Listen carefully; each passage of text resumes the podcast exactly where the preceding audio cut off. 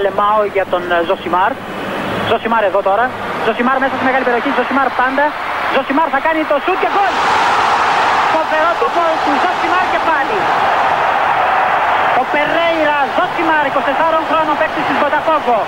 Να λοιπόν, ο Ζωσιμάρ, ο αποκαλούμενος μαύρος ράμπο από τον πατέρα του, που ήθελε λέει να τον κάνει πυγμάχο και να πάρει τα πρωτεία του Κάσιους Κλέη. Τελικά ο ίδιος προτίμησε να γίνει ποδοσφαιριστής και πράγματι φαίνεται τελικά αυτός είχε το δίκιο. Το δίκιο λοιπόν με το μέρος του Ζωσιμάρ. Εδώ και ένα μήνα, 40 μέρες περίπου, δεν μπορώ να, να πιστέψω δύο πράγματα. Το ένα είναι ότι η Αργεντινή και ο Μέσι πήραν τον παγκόσμιο κύπελο. δηλαδή βλέπω βίντεο αυτά, τέτοια. Ακόμα δεν μπορώ να το πιστέψω.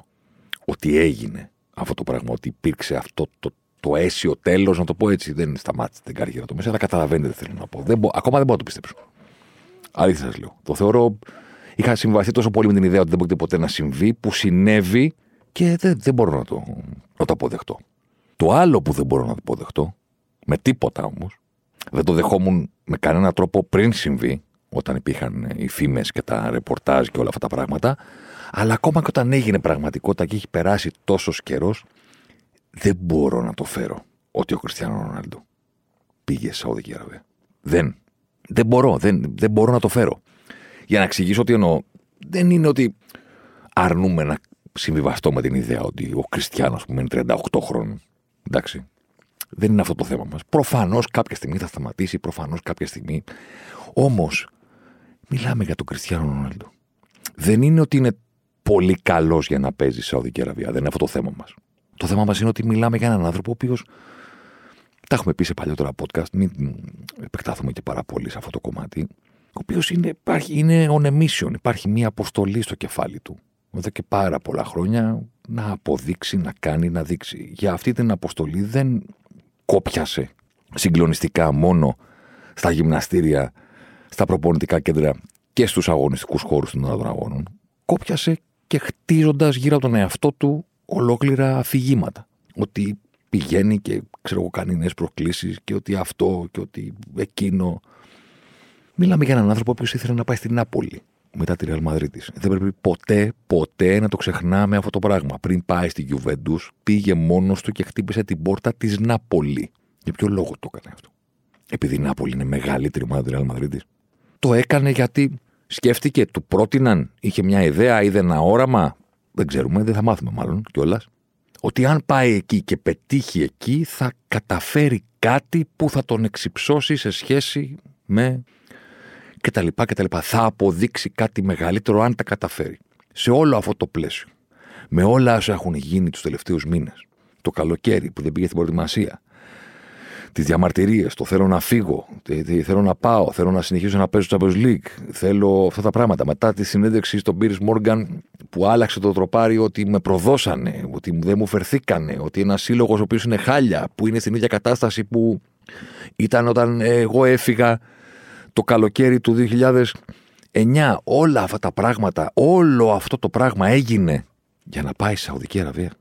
Ο άνθρωπος που δήλωνε στην προηγούμενη συνέντευξη στον Πίρ Μόργαν ότι εγώ δεν, δεν τους κατηγορώ εκείνους που πηγαίνουν στο MLS ή σε αυτά τα κράτη, αλλά εγώ θέλω να τελειώσω ψηλά και εκείνο. Ο άνθρωπος που θέλει να πετυχαίνει πράγματα για να συντηρεί το μύθο του, που ήθελε Sony και δεν να βρει ομάδα στο Champions League για να προσπαθήσει να πάρει άλλο ένα για να συνεχίσει να σκοράρει στο Champions League και να μείνει ο πρώτος σκόρερ στην ιστορία του θεσμού, ο μύθε του Champions League. Όλο αυτό για να πάει σε Σαουδική Αραβία.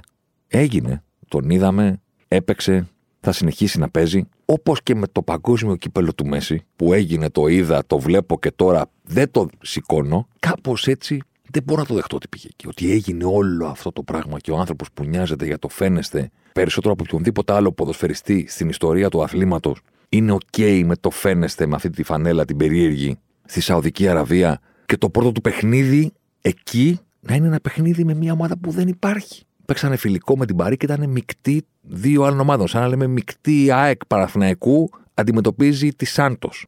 Δεν υπάρχει αυτή η ομάδα. Ο άνθρωπος που έχει το φαίνεστε, τα έκανε όλα αυτά για να πάει εκεί. Δεν. Δεν το σηκώνω, δεν το πιστεύω, έχει συμβεί και επειδή όταν είχαν βγει οι φήμες, έλεγα παιδιά, μην ασχολείστε τώρα, δεν υπάρχει περίπτωση ποτέ. Ακριβώς γιατί πίστευα ότι δεν το κάνει. Και αποδείχθηκα τρομακτικά λάθος, γιατί το έκανε. Ε, ωραία. Τότε θα κάνω την άλλη προφετεία. Όπως έλεγα, ποτέ δεν πρόκειται να πάει. Ε, θα πω ότι δεν υπάρχει περίπτωση να μην γυρίσει στην Ευρώπη. Δεν μπορώ να το δεχτώ, ρε παιδί μου. Πώς να σου το πω; Ότι αυτό ήταν. Ότι θα πάει εκεί και μία μέρα θα διαβάσουμε ότι ξέρω εγώ σταματάει το ποδόσφαιρο και θα είναι στη Σαουδική Αραβία, στην άλλη, πώς τη λένε, ας πούμε. All something. Δεν μπορώ να το δεχτώ. Ότι η τελευταία εικόνα ήταν αυτή στον αγώνα της Πορτογαλίας με το Μαρόκο, η ευκαιρία που έφτιαξε για τον εαυτό του στις καθυστερήσεις εκεί και μπάσκετ το κάνει και μετά έφυγε στα ποδητήρια. Αν ήταν ότι σταματάει το ποδόσφαιρο, ναι, θα το δεχόμουν. Μια χαρά είναι για τελευταία εικόνα. Να εκπροσωπήσεις τη χώρα σου σε παγκόσμιο κύπελο, στο οποίο μάλιστα έχεις προλάβει να γίνεις και ο μοναδικός παίκτης ο οποίος έχει βάλει γκολ σε πέντε παγκόσμια κύπελα. Not bad. Γεια σας, αποχωρώ. Σαουδική Αραβία. Δε, δε, με τίποτα. Θα τον δούμε ξανά, δεν υπάρχει περίπτωση. Θα γυρίσει στην Premier League, θα πάει στην Newcastle που την έχουν οι Σαουδάραβες, θα βρει μια άλλη ομάδα. Θα πάει του χρόνου τέτοια εποχή, θα πάει σε μια ομάδα για να παίξει μόνο τα νοκάουτ του Champions League. Δεν το πιστεύω ότι αυτό ήταν. Και από εδώ πέρα θα βλέπουμε all something, all nothing για να βλέπουμε τον Κριστιανό Ρονάλντο. Δεν αποκλείεται. Θα πάει στο Euro, θα πάρει το Euro. Δεν, δεν ξέρω τι θα κάνει. Δεν ξέρω. Θα γίνει τερματοφύλακας και θα πάει σε μια άλλη. Δεν ξέρω. Μέχρι να γυρίσει, που το πιστεύω αλήθεια τώρα. Το πιστεύω το καλοκαίρι, τον Ιανουάριο θα γυρίσει. Θα παίξει κάπου. Μέχρι να γυρίσει, και επειδή έχουμε κάνει podcast για αυτόν τον τεράστιο ποδοσφαιριστή, τον απόλυτο superstar του ποδοσφαίρου, ε, ήρθε η ώρα να κάνουμε έτσι μία. Πώς να το πω τώρα ανακεφαλαίωση. Δεν ξέρω, ξέρεις, τις προηγούμενες φορές που ασχολούμασταν με εκείνον ήταν κατά τη διάρκεια.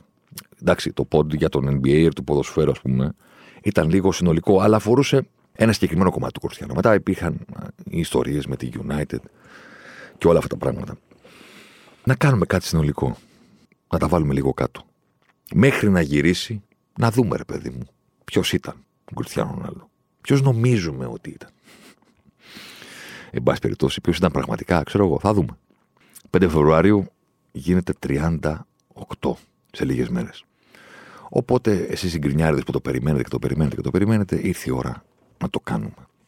Ήταν το καλοκαίρι του 2007 στην προετοιμασία της Manchester United για τη σεζόν 2007-2008.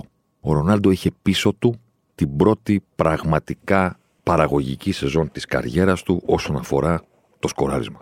Την προηγούμενη, το 6, για πρώτη φορά είχε βάλει διψήφιο αριθμό τερμάτων σε μία σεζόν. Είχε 9 στο πρωτάθλημα και είχε προσθέσει και άλλα 3. 2 στο League και 1 στην Ευρώπη. Και είχε 12 γκολ ο Κριστιανό το 6. Το 7 εκτόξευση 17 γκολ στο πρωτάθλημα, 3 στο κύπελο, 3 στην Ευρώπη, το σύνολο 23. Φοβερός και τρομερός. Πλέον ήταν ένας ποδοσφαιριστής ο οποίος ερχόταν από το πλάι και μπορούσε να βάλει 23 γκολ σε μία σεζόν.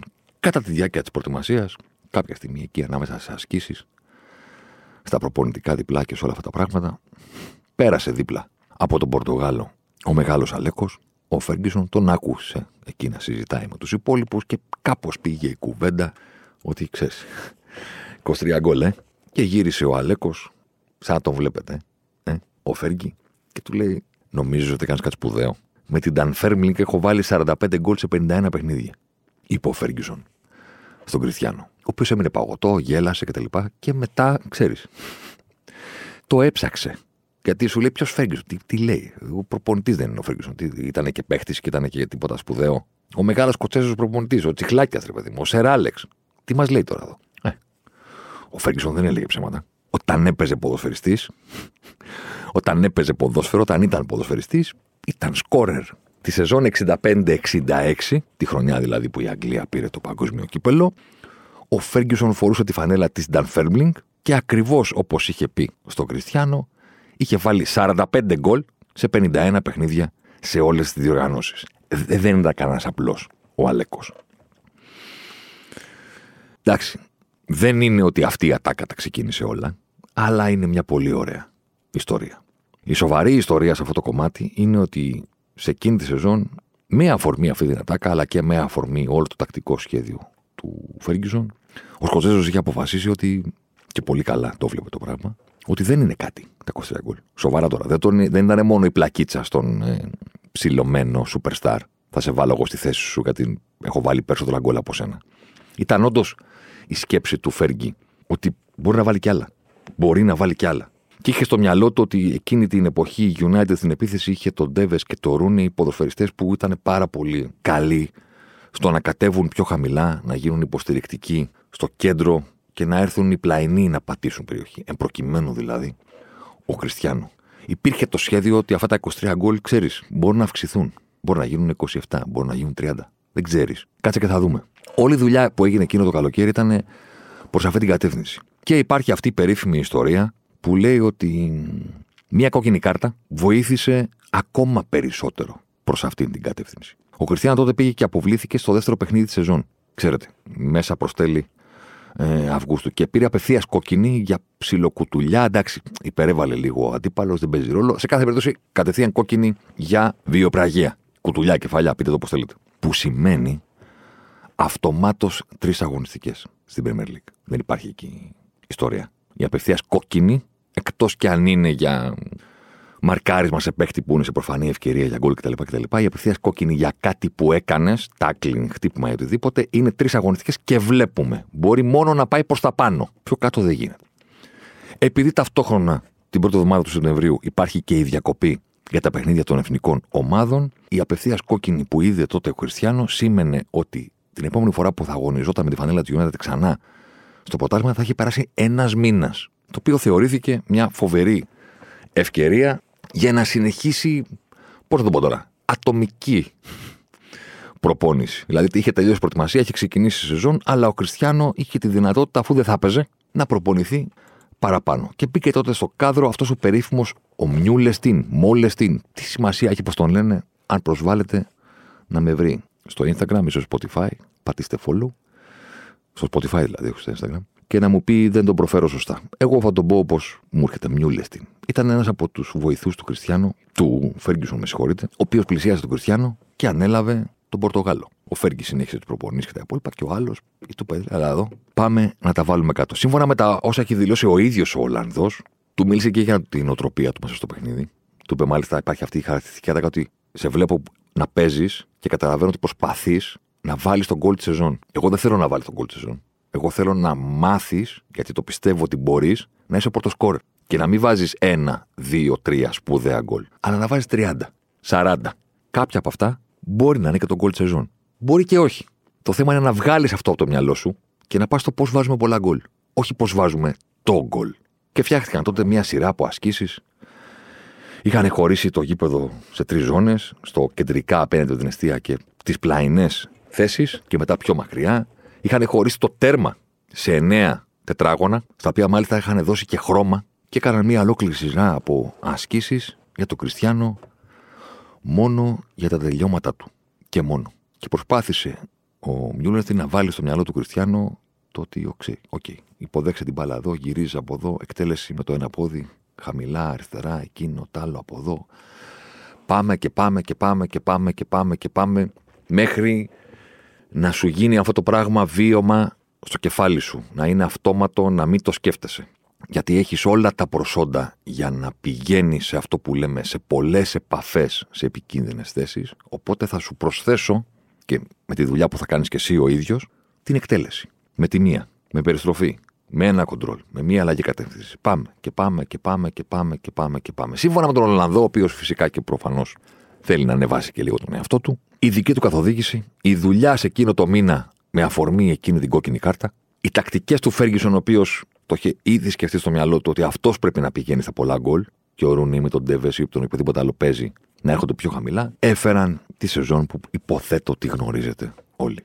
31 γκολ στην Premier League, αλλά 8 στο Champions League, 42 συνολικά για τον Κριστιανό, άλλο λίγο και θα πήγαινε τα διπλάσια από τα 23 που είχε βάλει την προηγούμενη σεζόν, σε λιγότερα παιχνίδια μάλιστα. Το 7 είχε παίξει 53 μάτς και έβαλε 23.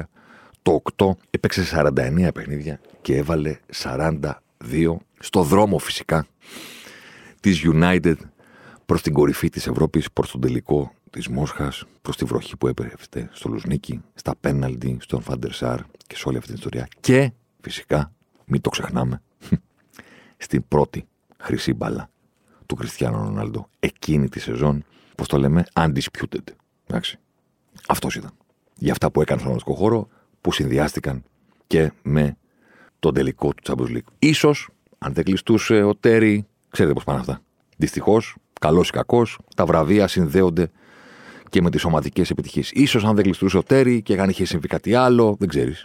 Αλλά στην εικόνα, στον αγωνιστικό χώρο, με τόσα γκολ από ένα παίχτη που δεν μας είχε προειδεάσει τότε ότι μπορεί να κάνει αυτό το πράγμα. Ήταν το παιδί με τα σκουλαρίκια και τις αντάβιε που κάνει τις τρίπλες και περνάει τα πόδια του πάνω από την μπάλα και αριστερά και δεξιά και βάζει για κάτι φοβερά γκολ. Αλλά δεν είναι αυτός ο σκόρερ της United. Είναι ο πλαϊνός. Το Wonderkid του Αλέκου που κάθε σεζόν που περνάει εξελίσσεται και σε πιο σημαντικό. Μέχρι εκεί. Άντε 12 γκολ. Πολύ ωραία.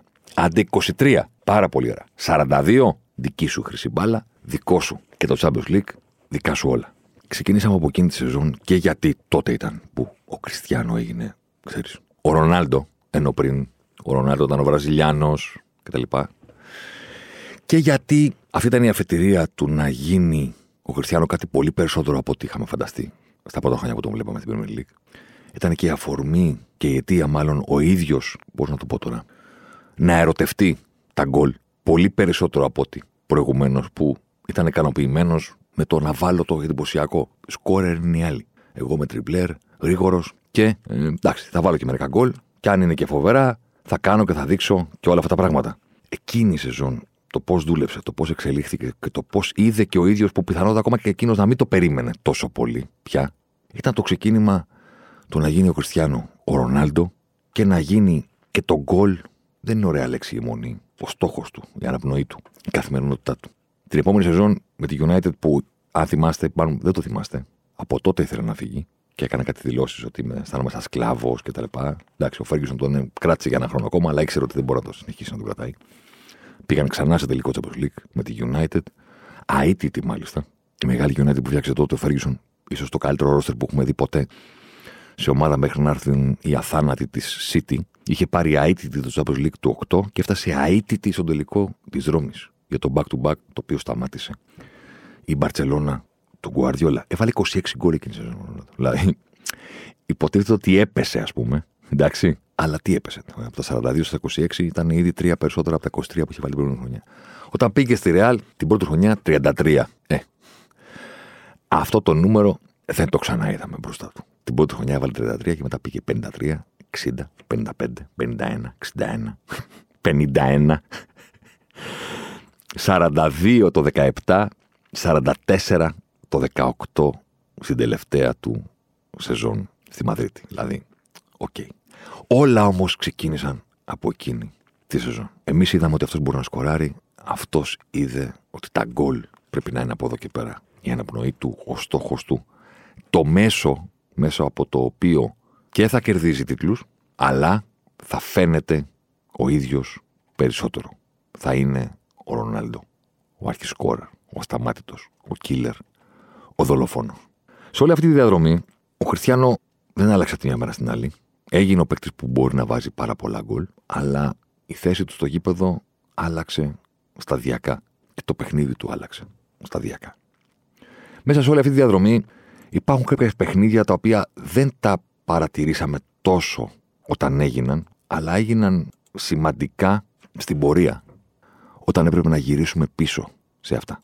Τι εννοώ; Σε εκείνη την πορεία για το περίφημο το πρώτο δικό του Champions League του 2008 θα θυμάστε ότι η United αντιμετώπισε στον ημιτελικό την Barcelona. Πληγωμένη από τραυματισμούς, αλλά Barcelona και United ήταν μακριά από τον τελικό από το 1999 και τη σεζόν του περίφημου Τρέμπλ. Το πρώτο παιχνίδι ήρθε 0-0. Ο Ρονάλντο χάσε πέναλτ στο 3. Δεν κόστησε στην ομάδα του. Η αποτυχία του πήρε η Μπαρσελόνα το 0-0 με φοβερή άμυνα σχεδόν κατενάτσιο στο καπνό και πήρε τη ρεβάνς με το 1-0 με εκείνη τη βολίδα τους Σκόλου που ανατείναξε τον ουρανό του Ολτράφορντ. Σε εκείνο το παιχνίδι, τον πρώτο ημιτελικό, ο Ρονάλντο δεν έπαιξε στα άκρα όπως έπαιζε σε όλη τη σεζόν. Ερχόταν κεντρικά και σκόραρε. Ναι, αλλά η θέση του ήταν στο πλάι. Έπαιζε και δεξιά, δεν έπαιζε μόνο αριστερά τότε. Τον έβαζε ο, ο Αλέκος ανάλογα τι τον βόλευε. Δεν ήταν ότι είχε παγιωθεί ότι έρχεται από αριστερά και φέρνει την μπάλα στο δεξί και εκτελεί. Έπαιζε ακόμα και στις δύο πλευρές. Στη Βαρκελόνη δεν έπαιξε. Στη Βαρκελόνη έπαιξε στην κορυφή της επίθεσης. Μπορεί οι φίλοι της United, οι φανατικοί του Κριστιανό, να έχουν βρει κάποιο παιχνίδι νωρίτερα στο οποίο να έχει ξανασυμβεί αυτό. Ok. Okay. Εγώ θα πω ότι από τα μεγάλα μάτσα, ας πούμε, από τα μάτσα που μένουν, από τα μάτσα που προσέχουμε, όσο έχω ψάξει και όσο μπορώ να θυμηθώ, είναι το πρώτο ματς που έχει συμβεί αυτό. Κορυφή. Μπροστινός. Γιατί; Γιατί ο Αλέκος ήθελε να αμυνθεί όσο καλύτερα γίνεται στη Βαρκελόνη και γιατί δεν πίστευε ότι αυτή την ασφάλεια μπορεί να την προσφέρει ο Κριστιανό Ρονάλντο. Και του είπε πήγαινε στην κορυφή, θα παίξει ο Ρούνι η δεξιά. Γιατί, γιατί πρέπει να γυρίζει μέχρι το σημαίακι του κόρνερ για να βοηθάει τον Ευρά να παίξουμε το Μέση. Γιατί αν παίξουμε το Μέση και καταφέρουμε να τον κλείσουμε αυτόν τον κοντό, θα περάσουμε. Όπως και έγινε. Μπορείτε να δείτε τα θυμιότυπα, να δείτε και το Ρούνι, ο Μέση είναι με μαλλί τότε, απέναντι στον Ευρά, πού βρίσκεται ο Ρούνι και πού μαρκάρει για να πάρει η United το 0-0, να κερδίσει ένα 0 στη Ρεβάν και να προκριθεί στο τελικό της Μόσχας. Επόμενη σεζόν 2008-2009. Η United αντιμετωπίζει στα νοκάουτ την Πόρτο. Φοβερό του Ζεσουάλδο Φερέιρα, του Δον Ζεσουάλδο. Ο Κριστιανό παίζει δεξιά. Αριστερά ο Πάρκ, στην κορυφή της επίθεσης ο Ρούνι. Τριάδα στο κέντρο, Κάρικ, Σκόουλς, Φλέτσερ. Ο μπετονιαρισμένος Αλέκος που μετά τον ημιτελικό που έφαγε τρία γκολ από τη Μίλαν το 2007 αποφάσισε ότι από εδώ και πέρα στο Champions League θα πρέπει να πηγαίνει όσο πιο αμυντικά γίνεται. Ο Κριστιανό παίζει δεξιά. Η United χάνει το προβάδισμα νωρίς, προηγείται η Πόρτο στο 4, 1-1 ο Ρούνεϊ, 2-1 ο Τέβες στο 85. Στο 90, στο, στο 89 με συγχωρείτε, έρχεται ο Μαριάνο, ο οποίος έχει μπει αλλαγή 9 λεπτά νωρίτερα και σκοράρει και κάνει το 2-2 στο Old Trafford. Και ξαφνικά η Πόρτο έχει αποτέλεσμα πρόκρισης. Προφανώς και ίσχυε ο κανόνας του εκτός έδρας γκολ. Ο Ρονάλντο ήταν αυτός που έπαιζε από εκείνη την πλευρά. Ο Νέβιλ είχε συγκλίνει στην περιοχή. Στην πλάτη του Νέβιλ ήρθε ο αριστερός εξτρέμ της Πόρτο. Ο Ρονάλντο δεν είχε ακολουθήσει πουθενά και σκόραρε. Ποιος είδε τον Αλέκο και δεν τον φοβήθηκε, που έγινε το 2-2 στο 90. Στη Ρεβάν, είμαι σίγουρος ότι εσείς οι φαν του Κριστιανό θα θυμάστε ότι ο Ρονάλντο πήρε την μπάλα στο κέντρο, τράβηξε μια φωτοβολίδα, ένα σουτ Δηλαδή ένα, μια ρουκέτα, ας πούμε, που θα πρέπει να είναι παράνομη στο ποδόσφαιρο να μπορείς να την κάνεις. Η μπάλα πήγε στο γάμα. 0-1 από νωρίς η United. Παιδιά, μην ελπίζετε σε προκρίσεις κτλ. Την έκανε κάποτε ο Ζωζέ Μουρίνιο με την Πόρτο. Δεν θα την ξαναπατήσουμε. Σε εκείνο το μάτ, ο Φέργκισον τον έβαλε κορυφή. Προφανώς τον πέρασε και 9-14 για τον γκολ, αλλά δεν ήταν μόνο αυτό. Ήταν ότι καλά, καλά, καλά. Κορυφή. Κορυφή για να απειλείς, κορυφή για να σκοράρεις, αλλά κορυφή γιατί πλέον έχουμε καταλάβει όλοι ότι το μυαλό σου είναι στον γκολ. Και αν παίζεις στα άκρα, είμαστε λίγο ευάλωτοι. Μπορούμε να το αντέξουμε στα περισσότερα παιχνίδια της σεζόν, αλλά όταν έρχονται τα δύσκολα, καλύτερα να πας ψηλά. Και γκολ θα βάλεις και παιχταράς είσαι και να τρέχει ο Ρούνεϊ και ο Πάρκ στα άκρα να μαρκάρουν. Δεν πειράζει. Μπροστά εσύ. Φεύγει ο Κριστιανό. Από τη United πηγαίνει στη Real Madrid Εντάξει, η Real Madrid δεν είναι στα καλύτερα φαγκάρια της. Τότε υπάρχει η Μπαρσελόνα που δεν είναι απλώς Μπαρσελόνα, είναι η καλύτερη Μπαρσελόνα στην ιστορία των Καταλανών, γιατί έχει όλα αυτά που έχει, μην χάνουμε χρόνο. Τα γνωρίζετε. Περνάει μία σεζόν και ο μεγάλος Ζωζέ Μουρίνιο καταφθάνει στη Βαρκελόνη ως ο άνθρωπος που έχει το κλειδί και έχει τον τρόπο. Τον έχουν δει οι Μαδριλένοι στο δικό του στο γήπεδο, στο σπίτι του, στο σπιτάκι τους, το Μπερναμπέου, να κάνει treble με την Ίντερ. Και τον έχουν δει νωρίτερα να αποκλείει την Μπαρτσελόνα στον ημιτελικό, να σηκώνει τα δάχτυλα μέσα στο Καμπ Νου, να ανοίγουν τα ποτιστήρια, να τρέχει ο Βαλντές. Μιλάμε τώρα, ρε παιδί μου, ο Μίστερ Ρεάλ Μαντρίτ. Και ενώνει τις δυνάμεις του με τον Κριστιανό. Δεν είναι απλό να κερδίσουν την Παρσελώνα. Την πρώτη φορά που την αντιμετωπίζουν, τρώει πέντε. Και μετά έρχεται εκείνο το διάστημα με τα τέσσερα συνεχόμενα παιχνίδια των δύο ομάδων την άνοιξη του 11.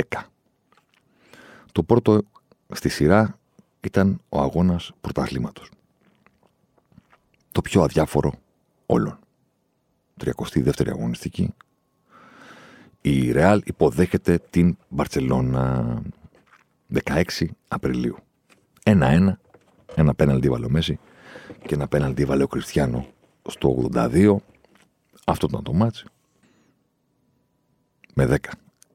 Η Ρεάλ από το 51.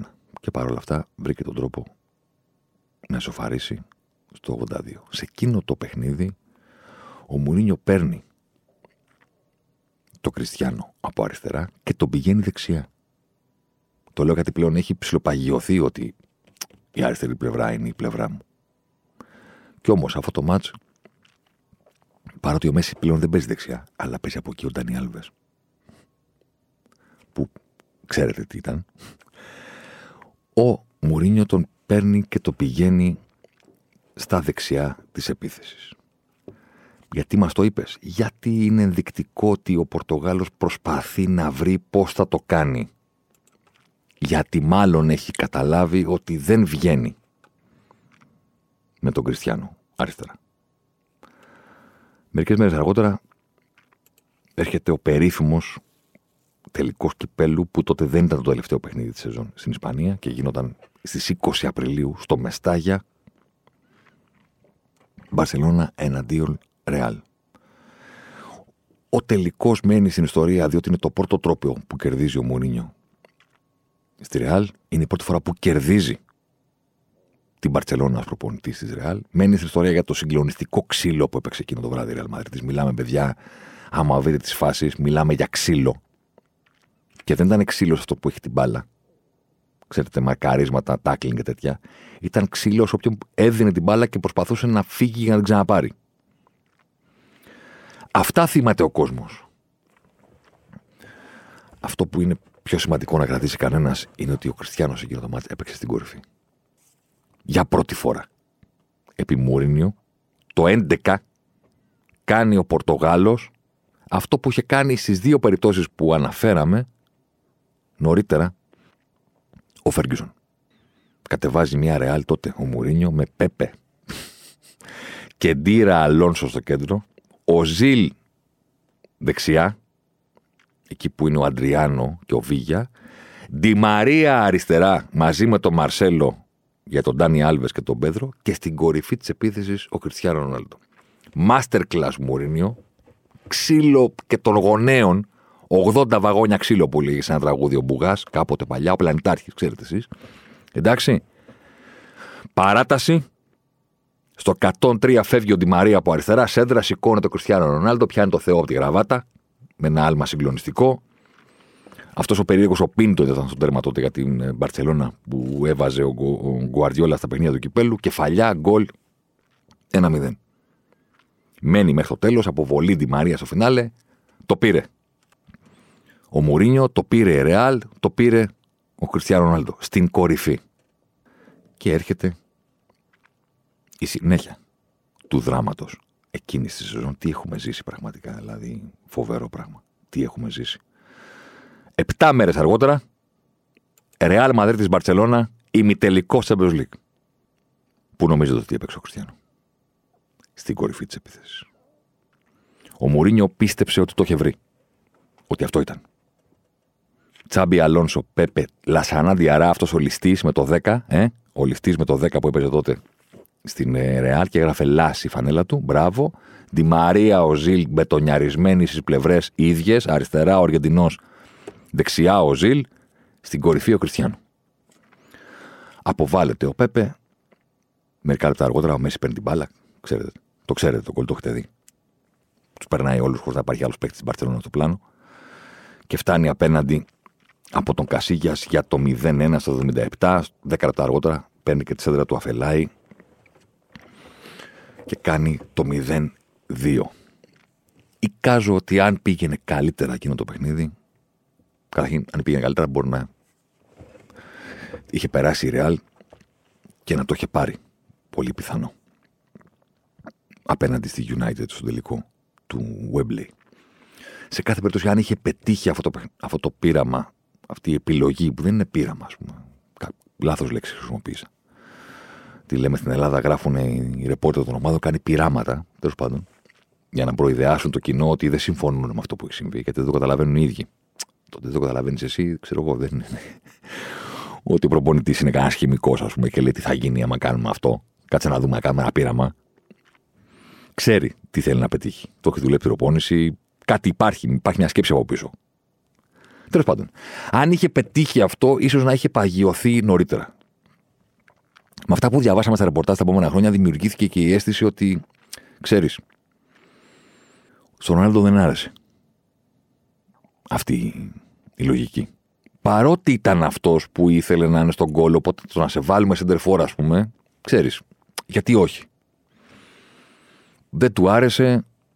Δεν του άρεσε και γιατί συνδυάζονταν και με ένα αμυντικό παιχνίδι. Δεν είναι ότι σε βάλαμε την κορυφή της επίθεσης και παίζουμε επίθεση. Σε βάλαμε την κορυφή της επίθεσης και όλοι οι υπόλοιποι 10 είναι 50 μέτρα μακριά σου. Εντάξει. Γιατί είναι πολλές οι γραμμές των Πούλμαν που παρκάρουμε απέναντι στην Παρσελώνα. Οπότε εσύ και να φωνάξεις εκεί που είσαι δεν σε ακούμε. Τόσο μακριά είσαι. Οπότε πώς να αρέσει στον Πορτογάλο αυτό το πράγμα τώρα; Ναι, πέτυχε στον τελικό του κυπέλου τη μία και μοναδική φορά που βγήκε η αντεπίθεση και έφυγε ο Ντι Μαρία από αριστερά και κάνει τη σέντρα και πήρε την κεφαλιά, αλλά αυτό θα κάνουμε τώρα. Θα παίζω εγώ στην επίθεση μόνος μου στη συγκίνηση που έλεγε κάποτε ο Γιώργος Ρομπένο. Σας το έχω πει αυτό. Σύμφωνα με τον Μπένο, ο Πφόρ που παίζει μπροστά και όλοι οι υπόλοιποι αμήνονται, παίζεις στη συγκίνηση. Και το έκανε πήρε ο Γιώργο, τι σημαίνει στη συγκίνηση; Ρε, όταν τελειώνουν αυτά τα μάτς, δεν γράφουν μετά οι δημοσιογράφοι συγκινητικός ο Τάδε έπαιξε μόνο στην κορυφή της επίδοσης, έδωσε μάχες, κέρδισε κάποιες, πήρε κάποια φάουλ, έδωσε ανάσες. Πάντα δεν λένε συγκινητικός επειδή είναι 30 μέτρα μακριά και παίζει με πλάτη με δύο στο περπάνω του. Ε, στη συγκίνηση παίζεις. Εκεί. Ε, προφανώς ο Κριστιανό τώρα δεν ήθελε να παίζει στη συγκίνηση. Δεν ήταν ο Τρόγκμπα. Το καταλαβαίνουμε όλοι αυτό. Οπότε αυτό δεν συνεχίστηκε. Οπότε επέστρεψε εκεί που έπαιζε και τελικά η Ρεάλ του Μουρίνιο μπορεί να κατάφερε φοβερά πράγματα. Μπορεί να πήρε το πρωτάθλημα, μπορεί να πήρε 100 βαθμούς, μπορεί τελικά να κέρδισε τη μάχη με μεγάλη τοξικότητα και με όλα αυτά τα πράγματα απέναντι στην Παρσελώνα, έστω και για μία σεζόν. Την επόμενη Ρεάλ διαλύθηκε, τα ξέρετε. Κασίγιας σε αυτά, ιστορίες, Ράμος, πλακωμή με Μουρίνιο και όλα αυτά τα πράγματα. Στο Champions League όμως δεν τα κατάφερα. Λεπτομέρειες ήταν αυτός ο ημιτελικός, ήταν ε, τα πέναλτι με την Bayern που έχασαν πέναλτι ο Ράμος και ο Κριστιανό. Δεν το έχω ψάξει, αλλά νομίζω ότι αυτοί οι δύο έχασαν πέναλτι. Μετά ήρθε η τεσάρα από την Dortmund του Κλοπ και του Λεβαντόφσκι. Σε κάθε περίπτωση στο Champions League δεν. Δεν έγινε. 11, 12, 13 δεν έγινε. Έντερ, Καρλίτο, Αντσελότη. Το φρύδι. Το φρύδι του Καρλίτο. δεν είναι κανένας χθεσινός. Ο Αντσελότη. Μπορεί να μην είναι πρωτοπόρος, μπορεί να μην είναι νεοτεριστής, μπορεί να μην είναι, ξέρω εγώ, αλχημιστής, αλλά είναι ο άνθρωπος που θα βρει την άκρη. Τι κάνεις, με λένε Κάρλο Αντσελότη. Προπονώ μεγάλες ομάδες και πλούσια ρόστερ. Παίζω πάντα καλή άμυνα. Και κάποια στιγμή βρίσκω την άκρη. Βρίσκω την άκρη για το τι θα κάνω με τη Μίλαν, Βρίσκω την άκρη με το θα παίξουμε Christmas tree ή όχι. Βρίσκω την άκρη εδώ τι θα κάνω με τον Πύρλο. Βρίσκω την άκρη. Είμαι ο Κάρλο Αντσελότη. Δείξε μου τους παίχτες και θα σου πω πώς θα παίξουμε. Δεν έχω ούτε διατάξεις που να αγαπάω, ούτε τέτοια πράγματα.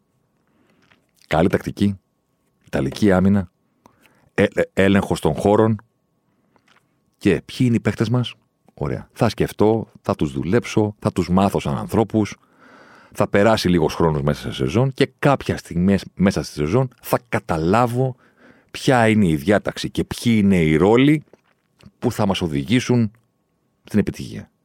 This is what I do. Και κάπως έτσι, τη σεζόν 13-14, κάτι που ξεκίνησε από τον ημιτελικό του 8, στο τι κάνουμε στο Champions League με τον Κριστιανό Ρονάλντο στην δεκάδα μας, τι κάνουμε, το απάντησε ο μεγάλος Αντσελότη τη σεζόν 13-14 απέναντι στην Bayern του Γκουάρδιολα. Η τελική Champions League ξανά. Ο τόπος του εγκλήματος, ο τόπος που τα μυαλά σπάνε στην προσπάθεια να βρουν λύσεις. BBC έχει φτιάξει τότε η Real, Μπεντζαμά, Μέιλ, Μπέιλ, Κριστιανό και έρχεται η Bayern του Πεπ Γκουάρδιολα στον ημιτελικό. Τι κάνουμε, σηκώσε το φρύδι ο Αντσελότη, Τα βάλε κάτω, τα μελέτησε. 4-4 fucking 2. Δεν το είχε πάρει καν χαμπάρι ο κόσμος. Οι διατάξεις τότε, ξέρετε, της UEFA πέραν το παιχνίδι κτλ. Νόμιζαν ότι για να παίζουν ο Μπέιλ και ο Μπενζεμά και ο Κριστιανό Ρονάλντο, η Ρεάλ συνεχίζει και παίζει 4-3-3. Nope. 4-4-2. Όπως εκείνος ο ημιτελικός. Ήταν η πρώτη φορά που ο Κριστιανό έπαιξε κορυφή. Ο ημιτελικός με την Bayern τον Απρίλιο του 2014 ήταν η πρώτη φορά που ο Κριστιανό, η Ρεάλ, βρήκαν αυτό που, με το οποίο θα πήγαιναν για το υπόλοιπο της συνεργασίας τους. Μόντριτς, Τσάμπι Αλόνσο, ο Τη Μαρία δεξιά, ο Ίσκο αριστερά και στην κορυφή της επίθεσης Μπενζεμά, Κριστιανό Ρονάλντο. Οι δυο σας. Ένα μηδέν. Η Ρεάλ παίρνει το πρώτο παιχνίδι. Πάει στο επαναληπτικό. Ο Γκουαρδιόλα κάνει αυτό που ξέρετε εσείς οι φανατικοί του Ζωσιμάρ. Βρίσκει από το ίδιο βράδυ πώς πρέπει να παίξει, καταλήγει να παίξει με τρεις πίσω. Για να απαντήσει στο δίδυμο Μπενζεμά Κριστιανό Ρονάλντο, αλλάζει γνώμη, έχει πει στον βοηθό του, μη με αφήσει να αλλάξω γνώμη, αλλάζει τελικά, παίξει 4-2-4, του βάζει 4 η Ρεάλ μέσα στο σπιτάκι του και πλέον γεννιέται μετά από όλη αυτή τη διαδρομή το ο Κριστιανό δεν παίζει ούτε στα άκρα, δεν παίζει ούτε σαν φόρ που έρχεται το πλάι, δεν παίζει ούτε μόνος του στην κορυφή, γιατί δεν του αρέσει, γιατί δεν το γουστάρει και γιατί απαιτεί μια δουλειά που δεν ψήνεται να την κάνει. Οπότε είναι σαν να πήγε ο Αντσελότη και να πει: Καλά, ρε εσείς. Τόσα χρόνια αυτό προσπαθείτε να λύσετε. Σιγά το δύσκολο. 4-4-2. Όχι με εξτρέμ, να βάλουμε παίχτε στο πλάι που να είναι εργάτες. Ο Τη Μαρία κούκλος, κούκλος για αυτό το ρόλο. Και ο Ίσκο εκείνης εποχής, όχι τώρα που έχει γίνει σαν Γιουβαρλάκη. Και δύο στην κορυφή. Μπενζεμά Κριστιανό. Κλείσαμε. Τελειώσαμε. Ε. Αυτό ήταν. Κυριολεκτικά αυτό ήταν. Δεν. Ε, από εκεί και πέρα τη συνέχεια την ξέρετε. Champions League το 14. Champions League 16, 17, 18. Γκολ Κριστιανό Ρονάλντο. 17 το 14, 16 το 16, 12 το 17, 15 το 18. Mr. fucking Champions League. Ο απόλυτος. Δική του διοργάνωση, δικά του τα νοκάουτ. Ε, πώς έλεγε ο Μαργαρίτης, 20.000 δίσκοι. Όλα τα γκολ, όλα τα μεγάλα ραντεβού, όλες οι προκρίσεις, όλοι οι πανηγυρισμοί στον Περναμπέου ή σε εκτός έδρας παιχνίδια, μια βεβαιότητα συγκλονιστική σε όλο τον ποδοσφαιρικό πλανήτη που ήταν η εξής ακολουθία. Απόψε έχει νοκάut Champions League. Ένα. Δύο. Ποιος παίζει; Η Real Madrid. Τρία. Ο Κριστιανό θα σκοράρει. Η Real θα περάσει. Τελειωμένα πράγματα, ρε παιδί μου. Η φόρη, ο θάνατος και η Real Madrid αποκλείει τον αντίπαλό της και ο Κριστιανό Ρονάλντο έχει σκοράρει στα νοκάουτ του Champions League. Τέτοια βεβαιότητα. Μοναδική. Δε, δε, δε, κανένας ποδοσφαιριστής, κανένας ποτέ, ποτέ στην ιστορία δεν μπορεί να ισχυριστεί ότι έχει κάνει κάτι τέτοιο. Έχουν κάνει άλλα πράγματα. Έχουν δημιουργήσει άλλες βεβαιότητες. Παίζουν ποδόσφαιρο και λένε ο Πέπε και λες: Παίζει ο Πέπε, ε, θα σκοτώσει κάποιον, ξέρω εγώ. Εντάξει, υπάρχουν διαφορετικών ειδών βεβαιότητες που μπορεί να δημιουργήσεις μέσα από το παιχνίδι σου, μέσα από το ποιος είσαι. Δηλαδή, βλέπεις ελληνικό πρωτάθλημα. Ο Τζαβέρας θα διαμαρτυρηθεί στο διαιτή. Δεν υπάρχει περίπτωση να μην διαμαρτυρηθεί. Π.χ. Λέω ένα παράδειγμα. Θα μου πεις τώρα έμπλεξε τον Τζαβέλα με τον Κριστιανό. Καταλαβαίνετε τι θέλω να πω. Δεν πιστεύω ότι κανένας, κανένας ποδοσφαιριστής δημιούργησε ποτέ σε συνδυασμό με τη φανέλα της ομάδας που φορούσε φυσικά. Μαζί πάντα πηγαίνουν αυτά. Αυτή τη βεβαιότητα τόσο πολύ. Και δεν ήταν βεβαιότητα, ξέρετε, πώς θα το πω, ψεύτικη. Να σας το πω αλλιώς, παιδί μου. Όλοι ξέρετε τον ορισμό Fergie Time. Καθυστερήσεις του Ferguson. Και είναι η ώρα που η United θα βρει στο τέλος τον γκολ που θα τη βγάλει τη δύσκολη θέση because this is what they do.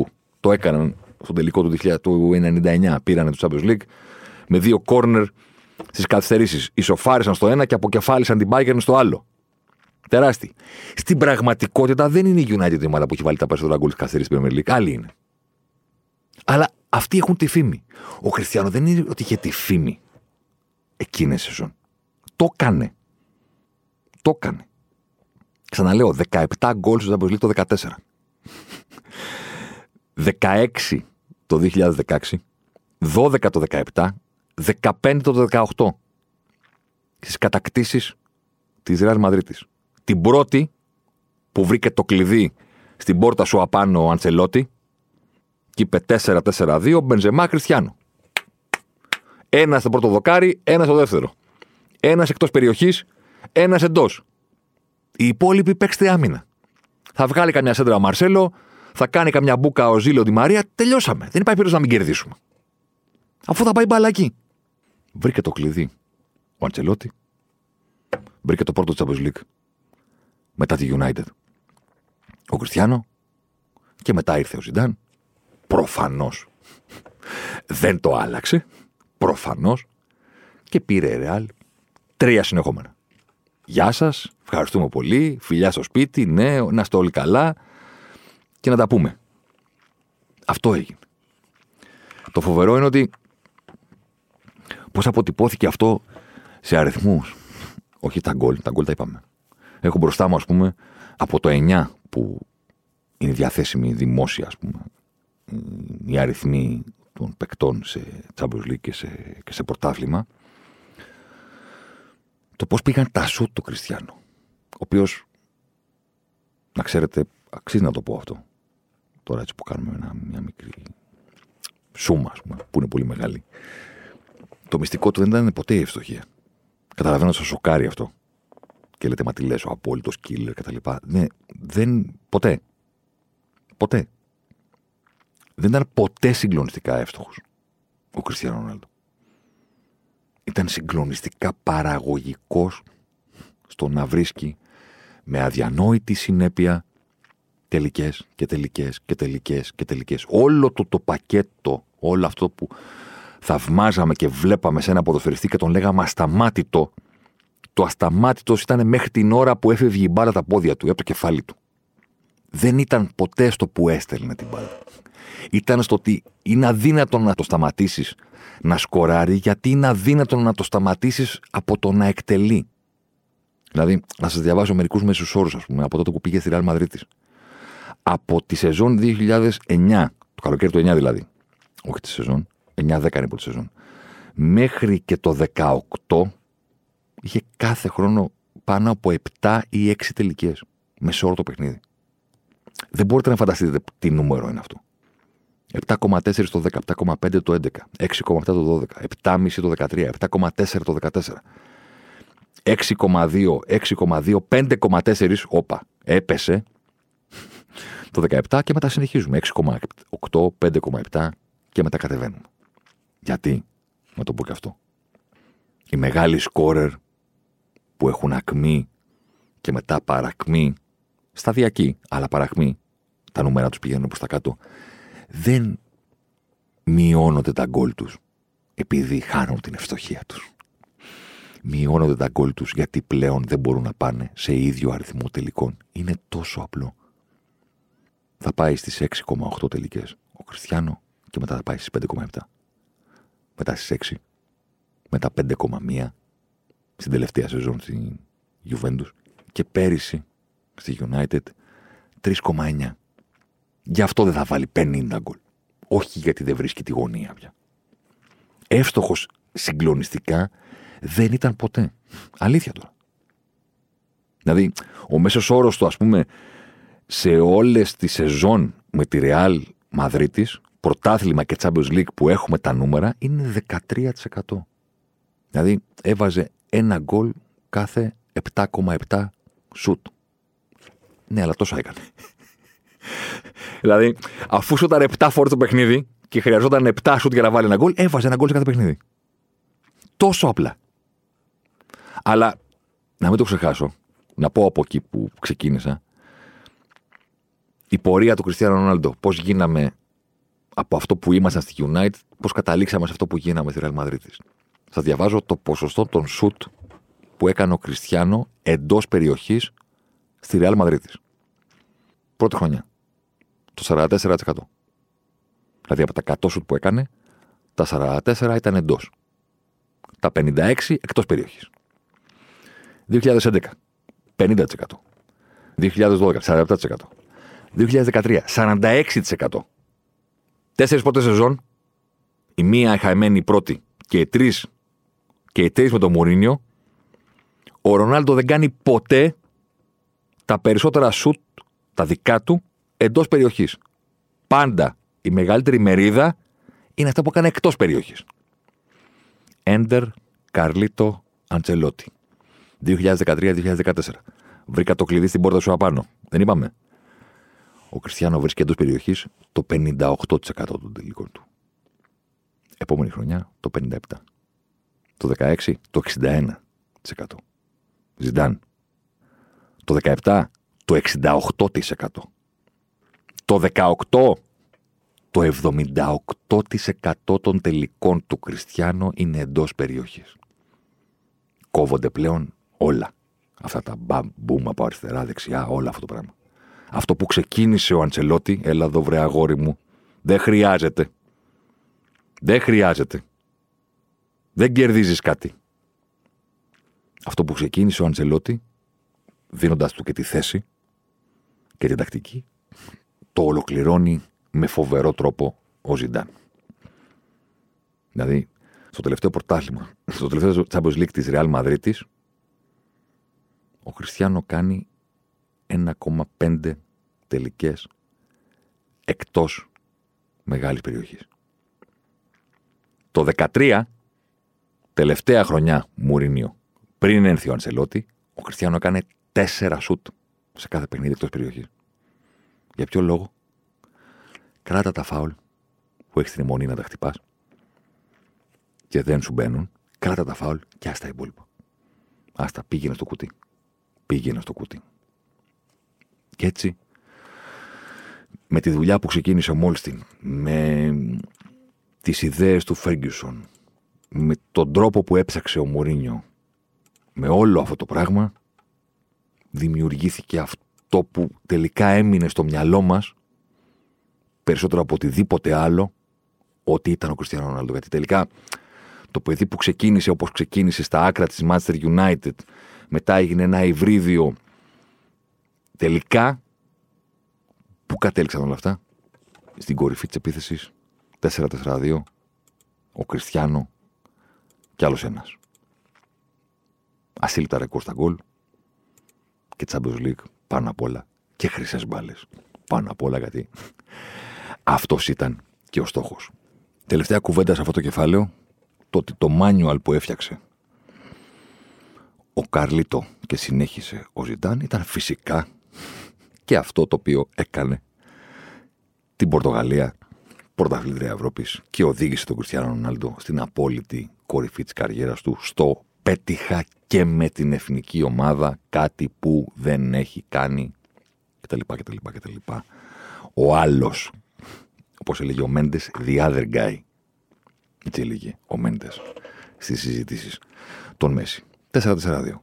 Νάνι, Κριστιανό Ρονάλντο στην κορυφή της επίθεσης, αλλαγή, ο ληστής Κουάρεσμα. Και πίσω Ντανίλο, Ρενάτο Σάντσες, Αντρίαν Σίλβα, Μάριο, εδώ πίσω να κρατήσουμε Μουτίνιο, κάτι γκόμες, κάτι ληστές του τρένου, τέτοιοι περίεργοι. Όλοι πίσω, Νάνι Ρονάλντο μπροστά και πήρε η Πορτογαλία το Euro 2006. Και πάμε στα υπόλοιπα. Δεν ξέρω ποια τα έκανα από πρώτη.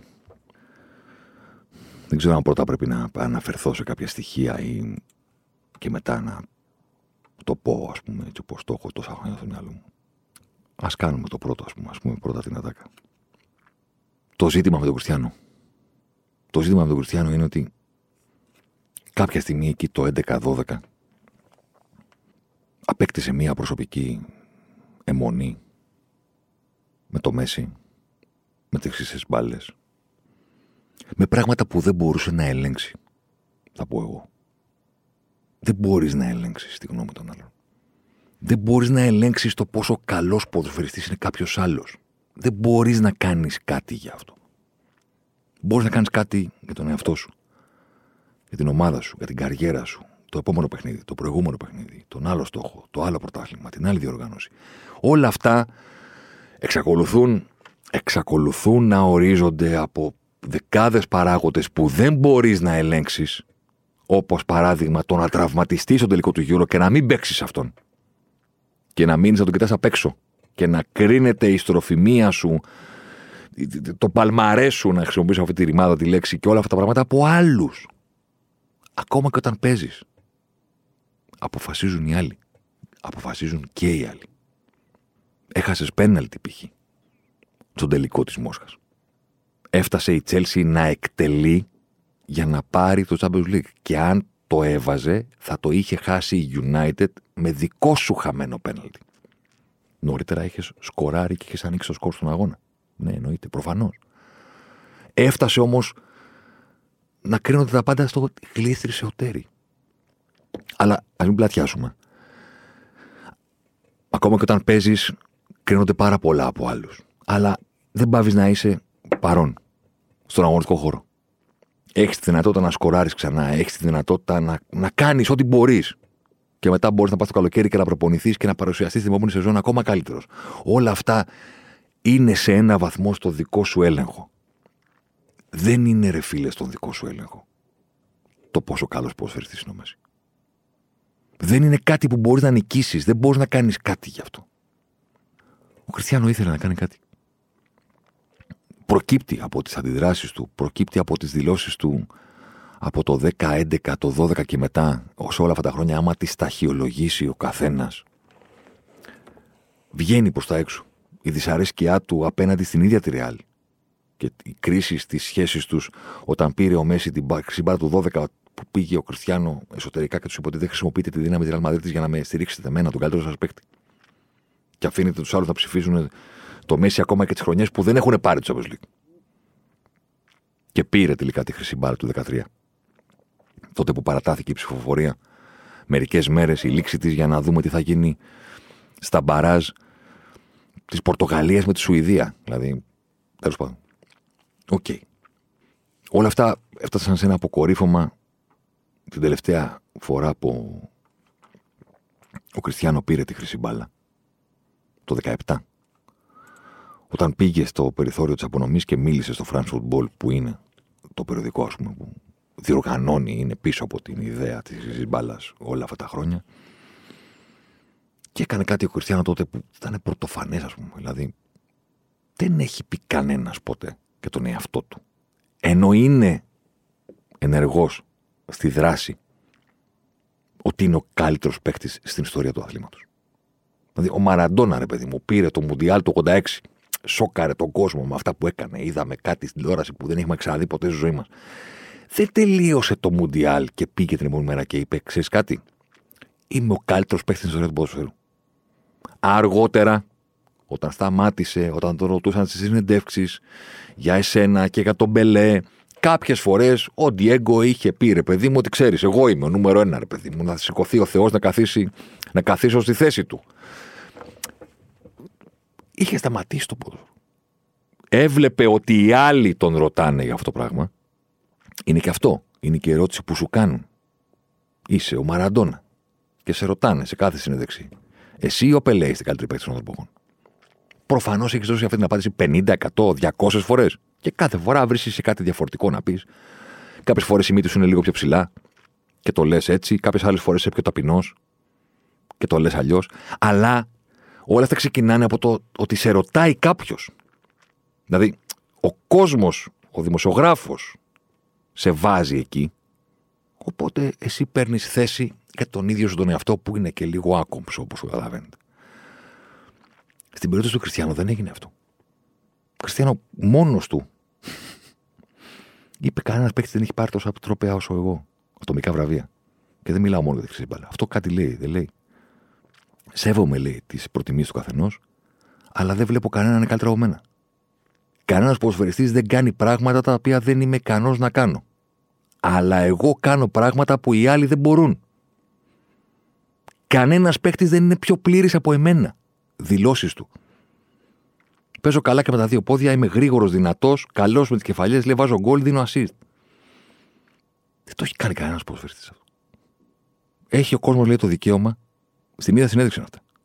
Να προτιμάει τον Νεϊμάρ το Μέση. Αλλά επιμένω, κανένας δεν είναι πιο πλήρης από μένα.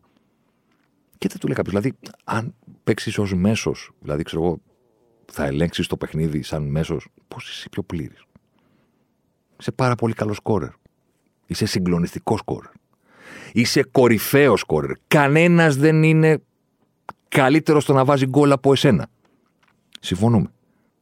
Πώς είσαι πιο πλήρης; Όταν ξέρω εγώ, όταν είσαι ο κορυφαίος σκόρερ, δεν είσαι ταυτόχρονα και ο κορυφαίος τριμπλερ. Πώς είσαι πιο πλήρης. Ξέρετε, επειδή ο Κριστιανό έκανε όλη αυτή τη διαδρομή που συζητάγαμε προηγουμένως, υπήρχε η αίσθηση ότι ξέρεις, τα έκανε πάντα όλα. Δεν ισχύει αυτό. Τις τρεις πρώτες χρονιές του στη Manchester United, ο Κριστιανό ήταν. Ναι, φυσικά. Ο τριμπλερ. Το 4 είχε 3,3 πετυχημένες τρίπλες ένα παιχνίδι. Το 5 είχε 4. Το 6 είχε 4,2. Ε, δεν έχει άλλες.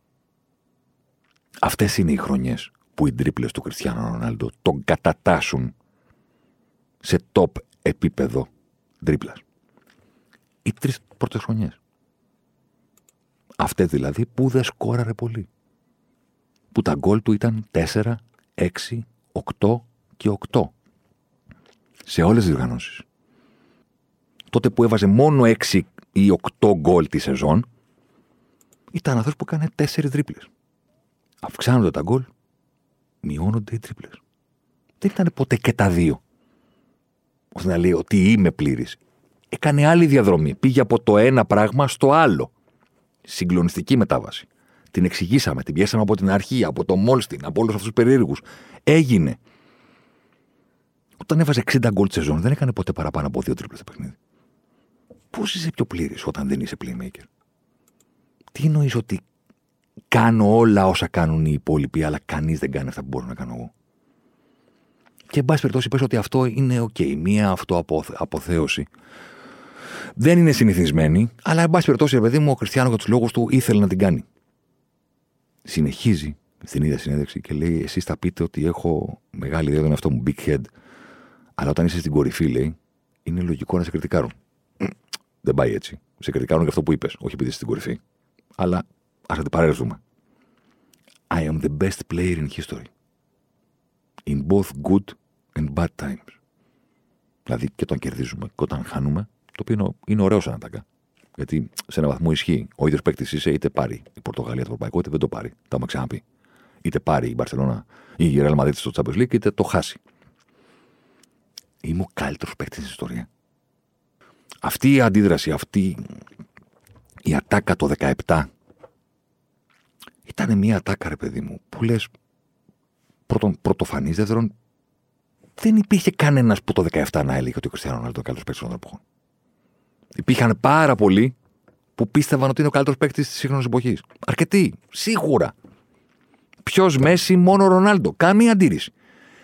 Δεν είχε σκεφτεί ποτέ κανένας ότι είναι ο καλύτερος παίκτης των εποχών. Και βγήκε μόνος του και σηκώσε το χέρι και είπε I'm the best in history. Καταλαβαίνω ότι μιλάμε για ανθρώπους με τεράστια εγώ. Καταλαβαίνω ότι μιλάμε για ανθρώπους με τεράστιες θυσίες. Καταλαβαίνω ότι μιλάμε για ανθρώπους που αν δεν είχαν εγωισμό, όχι δεν θα παίρναν Champions League και χρυσή μπαλά, δεν θα φτάναν ποτέ να παίξουν στη Real. Έστω και για 5 λεπτά. Όλοι όσοι έχουν παίξει στη Real, έστω και για 5 λεπτά, είχαν κάτι πέρα από το ταλέντο. Προφανώς. Δεν μπορώ να θυμηθώ κάποιον που να θέλει τόσο πολύ να πείσει τον κόσμο για κάτι. Είναι άλλο πράγμα, άλλο πράγμα το θα προπονηθώ και θα πάω από τα 20 γκολ στα 40. Από τα 40 στα 50, από τα 50 στα 60. Θα σουτάρω μέσα από τη μεγάλη περιοχή μέχρι να το βάλω. Δεν θα με σταματήσετε. Θα αποκλείσω την Bayern, την Barcelona, τη Real. Τι είναι η Real, λέω. τη Liverpool, τη Juventus. Θα βάλω ψαλιδάκια. Θα σας διαλύσω όλους. Είμαι ο Κριστιανό Ρονάλντο. Θα πάρω όλα τα τρόπια. Το καταλαβαίνω απόλυτα αυτό. Το drive, τη θέληση, το refuse to lose. Πώς θέλετε να το πούμε. Καμία αντίρρηση. Τελειώνει την ώρα του αγώνα. Και ξεκινάει την επόμενη προπόνηση. Την αποθεραπεία. Περιορίζεται, θέλω να πω, σε αυτά που μπορείς να ελέγξεις. Δεν περιορίζεται στο τι θα κάνω για να πείσω τον κόσμο ότι, ότι είμαι καλύτερος στο Μέση. Δεν είσαι. Δεν πειράζει. Πάρε περισσότερα Champions από εκείνον. Βάλε περισσότερα γκολ από εκείνον. Πάρε περισσότερα τρόπεα. Μπορείς να πετύχεις περισσότερο από κάποιον. Δεν μπορείς να γίνεις καλύτερο από κάποιον μόνο και μόνο επειδή αποφάσισες ότι θα πείσεις τον κόσμο ότι είσαι καλύτερος από κάποιον. Το 13 πηγαίνει στη χρυσή μπάλα, κάνει δηλώσεις, του λένε. Ήταν πρώτη που πήρε μετά τις συνεχόμενες που πήρε ο κοντός, ας πούμε, 9, 10, 11, 12. Και του λέει πόσο σε έχει πιέσει, σε έχει οθήσει ο Μέση να γίνεις καλύτερος; Και γυρνάει στην κάμερα και λέει: Δεν χρειάζομαι κανένα να με πιέσει. Μόνος μου. Περνάνε τα χρόνια, πηγαίνουν στην κλήρωση της Champions το 19, χαμογελαστή, είχε πάρει και τις χρυσές του μπάλες τότε ο Κριστιανό. Αϊπού χείμεν, χυπού σεισμοί και χαμόγελα και τέτοια. Όταν πήρε την Πέμπτη, πάλι κάνει δηλώσεις στις κάμερες. Έχω πάρει πέντε εγώ, είχα πάρει πέντε εκείνος. Είμαι πολύ χαρούμενος. Και του λέει δημοσιογράφο, οπότε το Μέση εναντίον Ρονάλντο τελείωσε; Δεν τελείωσε, τώρα αρχίζει.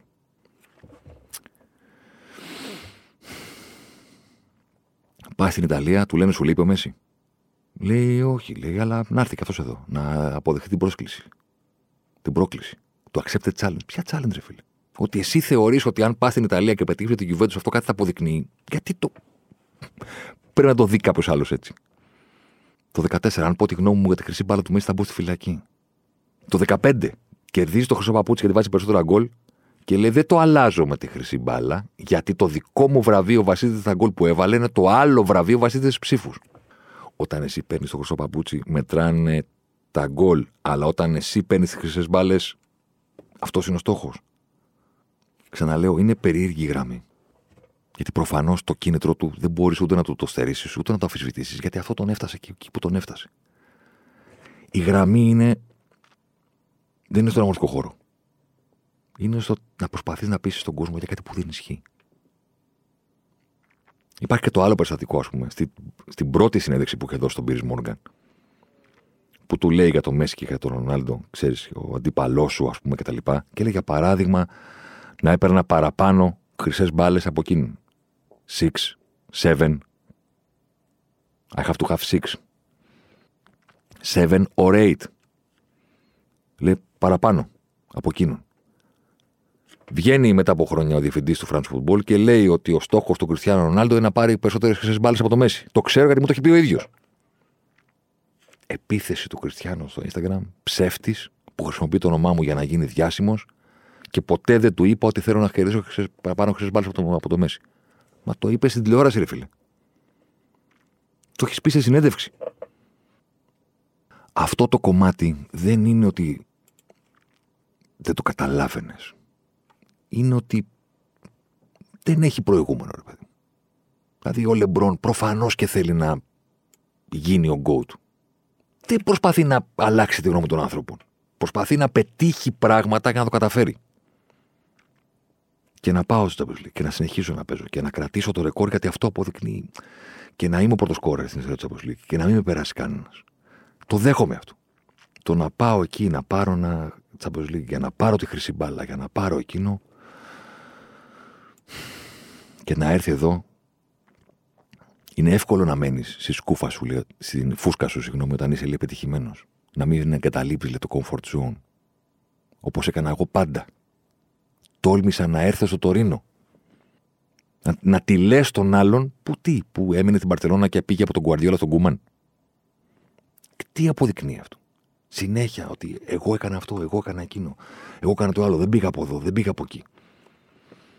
Δεν με πιέζει αυτός, αλλά μετά τελικά άλλαξα γνώμη και με, με πιέζει.